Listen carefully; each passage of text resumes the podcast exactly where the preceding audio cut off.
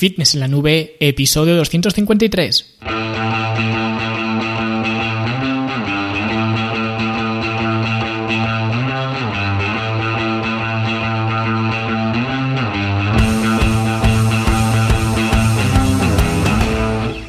Bienvenidos a todos un viernes más aquí a vuestro podcast, a Fitness en la Nube, donde hablamos de fitness, de nutrición, de entrenamiento y donde cada viernes, cada semana os traigo las técnicas, consejos, estrategias, trucos y como lo queráis llamar para que construyáis un mejor físico y tengáis un estilo de vida más activo y más saludable. Hoy vamos a hablar de un tema que hay que tener muy en cuenta en una fase de definición y bueno, en general, quieras definir o no, hay que comprender un poco en qué consiste la adaptación metabólica y por qué es tan importante, así que en este episodio vamos a hablar precisamente de esto, pero antes hablamos como siempre de la Academia de Fitness en la Nube, la Academia para verte mejor, sentirte mejor y rendir mejor, donde tendréis todas las herramientas para mejorar vuestro estilo de vida paso a paso, tanto programas de entrenamiento súper eficientes, de hecho me atrevo a decir que no vais a encontrar otros entrenamientos más eficientes que estos, más que nada por la programación y la selección de ejercicios que tienen, que además hay versión para hacer en un gimnasio convencional y también para entrenar en casa, luego además también tenemos el apartado formativo con cursos y talleres para ayudaros a mejorar vuestros entrenamientos, la alimentación, el descanso y en definitiva que podáis integrar el fitness dentro de vuestro estilo de vida, que es un poco el objetivo que tiene la academia. Y ahora ya sabéis que estoy orientando un poquito el futuro de la academia, escuchando vuestras ideas, propuestas y todo esto, ya que tenéis pues una encuesta para decir lo que os gustaría que hubiera en la academia, lo que más os gusta de lo que hay actualmente, lo que menos os gusta, etcétera. Así que os animo a participar. Ya he leído algunas de las respuestas, aunque dije que me iba a esperar para leerlas todas pero eh, no me he podido aguantar y ya he leído algunas y ya me han dado algunas eh, cuantas ideas, la verdad, para implementar en la academia, así que pronto irá viendo más novedades. Y nada, si queréis participar en la encuesta y por supuesto acceder a todo el material de la academia, pues ya lo sabéis, fitnessenlanube.com y ahí está toda la información para empezar. Vale, y ahora sí vamos a hablar de la adaptación metabólica, que al contrario de lo que mucha gente se piensa, eh, no es algo malo, ni hay que evitarla, y ni siquiera se puede evitar aunque quisiéramos, que esto lo veremos ahora, porque es algo natural. Y básicamente, para el que no lo sepa, la adaptación metabólica es simplemente pues el mecanismo de defensa que tiene el cuerpo cuando se enfrenta a una escasez de alimentos. Por tanto, vemos que realmente si queremos perder grasa corporal, tendremos que emplear un déficit calórico que implica, por tanto, una escasez de alimento. Digamos que si estamos en un déficit calórico va a haber una escasez de alimento, no hay vuelta de hoja y por consiguiente se va a producir una adaptación metabólica que obviamente esta adaptación dependerá de lo pronunciado que sea el déficit y de la duración que tenga el déficit. Por eso en el curso de definición de la academia, si recordáis, os contaba que una fase de definición eh, bien planificada debía tener una fecha de inicio y una fecha de fin. No puedes estar de, de forma perenne perdiendo grasa, es imposible, es inviable. Entonces, claro, esta adaptación metabólica en su momento tenía sentido hace eh, pues decenas o cientos de años, ¿no? Incluso miles de años, cuando había realmente escasez forzada de alimentos, porque ahora al menos en el primer mundo y en las personas que estáis escuchando esto, no hay escasez forzada de alimentos, hay si acaso escasez voluntaria, que a veces eh, pues me hace mucha gracia o no sé si entre gracia y lástima cuando una persona entre comillas está a dieta y se pasa el día quejándose porque está a dieta, cuando ha sido esa misma persona quien ha decidido ponerse a dieta y seguir esa dieta. Mientras que en muchas partes del mundo, incluso pues aquí en España, hay personas y familias que no tienen que comer o que al menos no pueden elegir qué comer ni cuánto comer y no se quejan, ¿vale? O al menos no se quejan tanto. Y no nos damos cuenta de que somos nosotros quienes hemos decidido pasar hambre de forma eh, voluntaria. Así que no me quiero desviar del tema, era simplemente pues una eh, puntualización, ¿vale? Que antes era necesaria la adaptación metabólica porque tenía sentido, digamos, eh, biológico que si no hay alimentos, pues nuestro cuerpo gastara menos energía. El problema obviamente es que ahora ya no es un mecanismo de supervivencia porque ya no nos hace falta porque afortunadamente pues hay comida en todos sitios, ¿vale? Y digo afortunadamente que esto hay mucha gente que eh, no lo ve como algo bueno y el hecho de que haya comida en cada rincón lo ve de hecho como algo malo, pero para mí eh, sí que es algo bueno, porque yo siempre recalco que yo prefiero vivir en un mundo lleno de alimentos que en un mundo con escasez de alimentos. Entonces ya no tiene sentido que nuestro cuerpo ahorre energía para sobrevivir, porque total, no nos vamos a morir, ¿vale? Pero aún así, pues lo hace porque digamos que el cuerpo pues no entiende de, de, las modernidades que tenemos en nuestra sociedad, ¿vale? Sigue siendo bastante primitivo. Y a mí me gusta explicar esto con una analogía utilizando pues la nómina que ganas cada mes y los gastos que tienes. Básicamente, si tú ganas más dinero, si te suben el sueldo, por ejemplo, pues automáticamente vas a gastar más dinero porque a lo mejor pues sales más a cenar o te compras un coche más caro o te mudas a una casa mejor o más grande, ¿no? Es decir, que a más ganas, más gastas porque tu tren de vida también aumenta. Y lo mismo ocurre, por supuesto, al revés. Si por cualquier eh, circunstancia, Dios no lo quiera, pues te despiden o te bajan el sueldo o lo que sea, pues tendrás a lo mejor que vender el coche y comprarte otro peor de segunda mano, irte a un piso más pequeño, quitarte los pequeños vicios, salir menos de casa, que básicamente esto es la adaptación metabólica, que cuantas menos calorías le metemos al cuerpo, más eficiente se hace el cuerpo con esas calorías y trata de hacer lo máximo posible, trata, de ahorrar lo máximo posible eh, pues esas calorías para no gastar energía, se está apretando el cinturón. ¿Y dónde se ve digamos, esta adaptación metabólica? Pues en varios sitios, por ejemplo, en tu tasa metabólica basal. La tasa metabólica basal es la energía que gasta eh, nuestro cuerpo en reposo que es la partida energética de hecho más importante, ya que la, mayoría de las eh, calorías que consumimos se destinan a la tasa metabólica basal, a cubrir esta necesidad energética, a mantenernos vivo, ¿vale? Que nuestros órganos funcionen bien, etcétera. Pues conforme vamos comiendo menos calorías, y puesto que obviamente consumir menos calorías implica que vamos a ir bajando de peso por este déficit calórico, y esperemos que perdiendo grasa corporal, no solamente bajando de peso, pues ya que tanto la masa muscular como en mucha menor medida, pero también la grasa corporal son tejidos metabólicamente activos, ya digo, la masa muscular mucho más que la grasa corporal, pero el hecho de perder peso ya está implicando también que nuestro cuerpo va a gastar menos energía porque vamos a tener menos masa. Por eso, para minimizar esta caída de la tasa metabólica basal, es imprescindible hacer pues lo que digo siempre, entrenar con pesas, porque esta es la única manera de preservar la masa muscular. Y cuanto más preservemos la masa muscular, más tejido metabólicamente activo nos vamos a quedar. Y por tanto, aunque perdamos grasa corporal, y eso suponga que nuestra tasa metabólica basal baje, no va a bajar tanto como si perdiéramos grasa corporal y masa muscular a partes iguales. Que esto es lo que pasa con la mayoría de la gente que hace dieta y no se preocupa del entrenamiento es lo que digo siempre, se acaban pareciendo más a una versión más pequeña de sí mismos. Pero no solo eso, sino que ahora mantener esa versión que has creado te va a costar mucho más. O sea que no solo no te va a gustar a dónde vas a llegar, sino que encima te va a costar la vida mantenerte ahí. Por eso siempre se debe entrenar.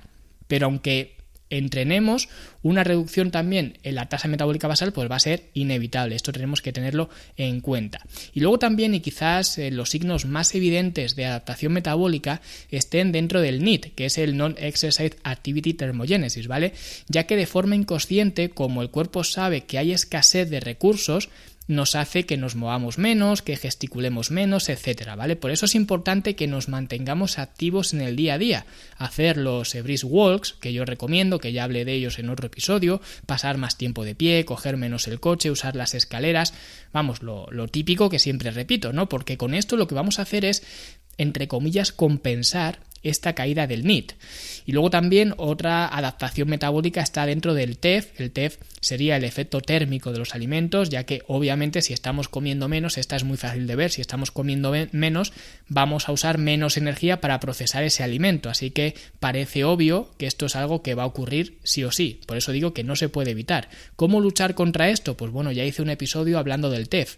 Básicamente, por ejemplo, eh, la proteína como tal, ¿vale? Como macronutriente, tiene un TEF que los otros dos macronutrientes, por eso en definición principalmente se habla tanto de la proteína, aunque ya llega un momento en el que se abusa sin sentido de la proteína.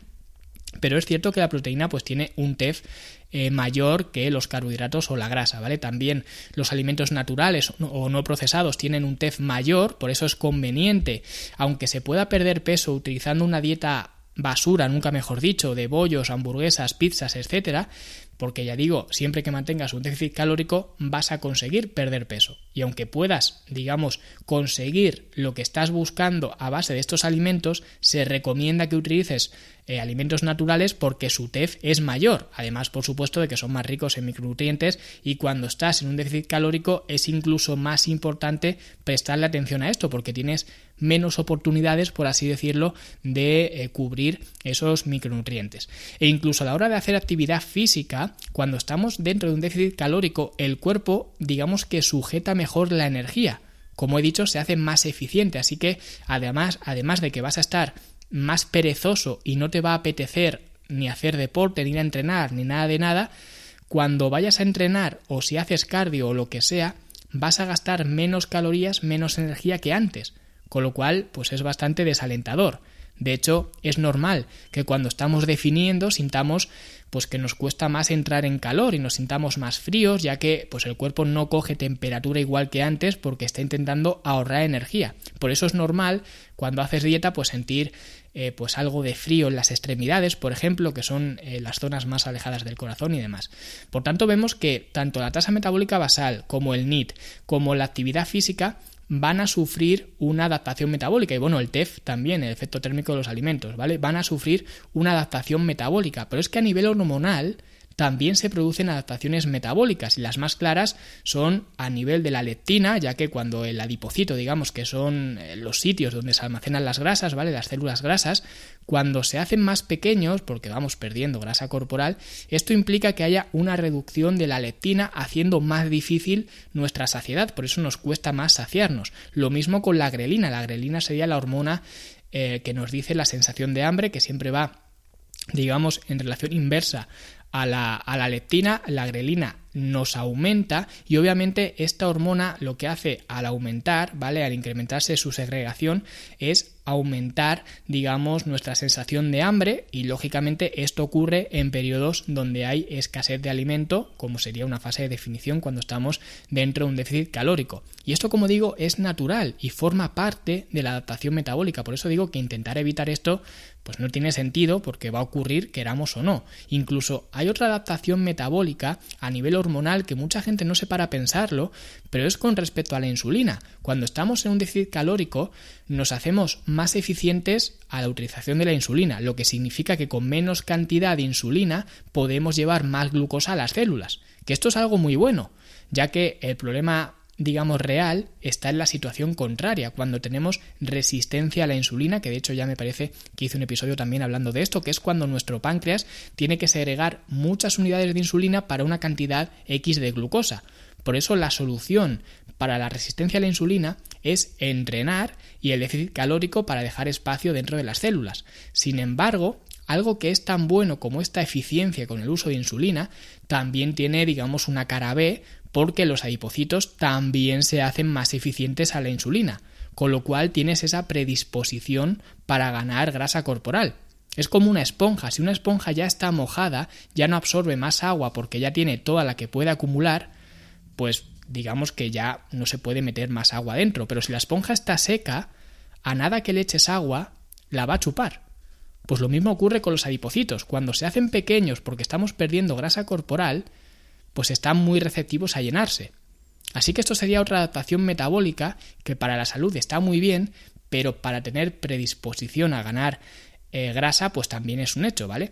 Entonces, básicamente, lo que quiero que se entienda con todo esto es que la adaptación metabólica es un proceso natural que va a ocurrir, nos guste o no. Ahora bien, Lógicamente hay formas de minimizarla, como ya he dicho, el entrenamiento, por supuesto, entrenamiento con pesas, fundamental para proteger la masa muscular, comer alimentos más naturales, ¿vale? Para prevenir un poco eh, la caída del TEF, poner nuestra parte para movernos eh, más, digamos, con diferentes estrategias de nuestro día a día, ¿vale?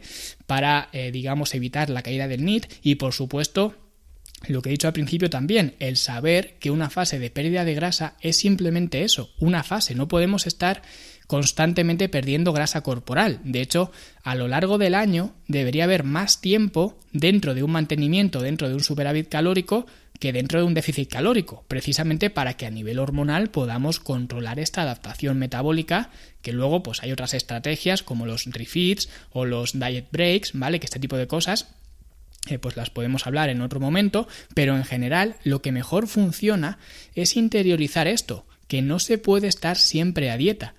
Y lo digo porque hay gente que lleva, eh, no sé, desde los 14 años a dieta. Evidentemente, esto entre comillas porque pues hacen dos días dieta y luego el resto de la semana no.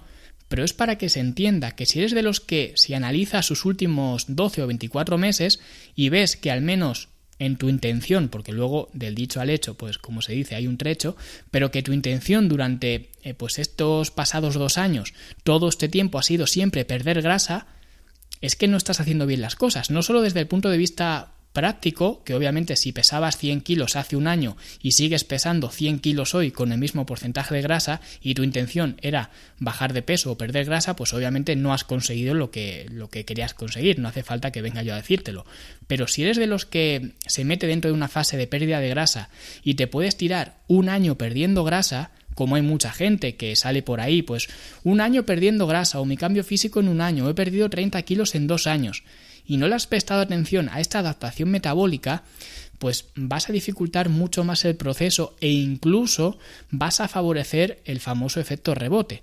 Por eso es importante dar descansos, pasar más tiempo en mantenimiento o en un déficit muy liviano que en un déficit más pronunciado como sería una fase propia de definición, ¿vale? Aparte que a nivel, por ejemplo, de estrías, aunque una persona eh, tuviera que perder mucho peso corporal, perderlo de golpe no solo va a generar esta adaptación metabólica de la que ya hemos hablado, sino que además a nivel visual a la piel no le va a dar tiempo a ajustarse.